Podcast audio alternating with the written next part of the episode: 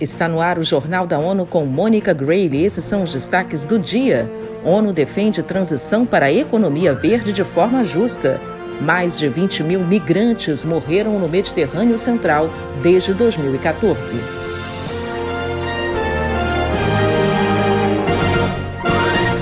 O atraso dos países na resposta de salvamento e obstáculos à operação de busca e resgate por embarcações de organizações não governamentais estão levando ao aumento de perdas de vida no Mediterrâneo Central.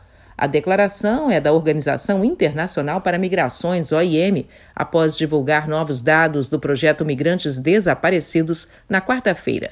Desde janeiro, 441 pessoas que tentavam fazer a travessia morreram, fechando o trimestre mais letal desde o início dos registros em 2017. O chefe da agência, Antônio Vitorino, diz que persistência da crise humanitária na região é intolerável. Vitorino lembra que desde 2014 mais de 20 mil migrantes morreram no Mediterrâneo Central. Segundo ele, é preciso que os países respondam a essa situação que está se normalizando.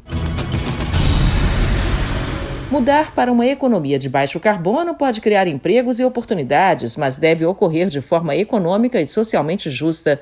Essa é a conclusão de estudos de um novo relatório da Convenção das Nações Unidas sobre Mudança do Clima, o NFCCC. Vamos aos detalhes com Mayra Lopes. O diretor de mitigação da ONU para mudanças climáticas, James Grabert, explica que para incluir todos, os países precisam de políticas de transição e diversificação econômica abrangentes, inclusivas e baseadas no diálogo social. Para ele, essas políticas devem ser integradas aos planos nacionais de ação climática, bem como a programas nacionais de adaptação para evitar o agravamento das desigualdades. Da ONU News em Nova York, Mayra Lopes. O relatório ressalta que não existe uma abordagem única para a transição justa. As estratégias devem ser adaptadas a cada país individualmente.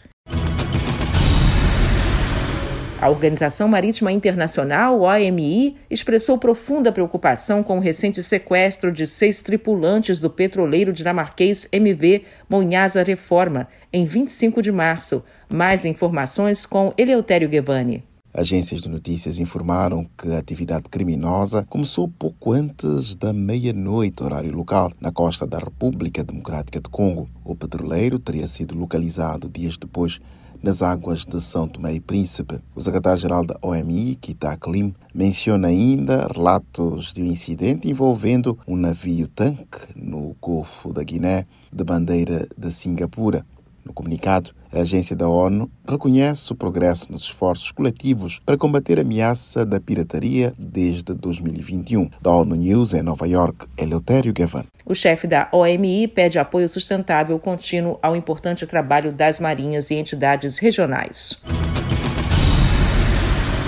Caso plenamente financiadas, as metas de 2030 de resposta ao vírus HIV podem gerar uma tripla vitória em 13 países africanos, e Moçambique está incluído. A conclusão é de uma nova publicação do Programa Conjunto das Nações Unidas sobre HIV/AIDS UNAIDS. Felipe Carvalho traz os detalhes. O relatório revela que Moçambique poderia evitar, até 2030, cerca de 440 mil mortes. O número de crianças órfãs reduziria em 3,5 milhões. O relatório indica que investimentos na luta contra o vírus geram benefícios de saúde, como redução das infecções e da mortalidade. Tais resultados melhoram indicadores sociais e impulsionam o crescimento econômico, garantindo progresso nessas três áreas. Dos 13 países analisados, Moçambique é o que pode alcançar os melhores resultados em redução de mortalidade. Em todo o mundo, 38 milhões e 400 mil pessoas viviam com HIV em 2021.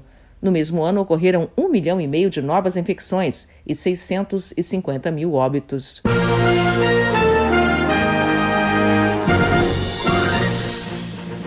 Este foi o Jornal da ONU. Mais informações na nossa página news.un.org/pt e nas nossas redes sociais. Siga a gente no Twitter, arroba ONUNews.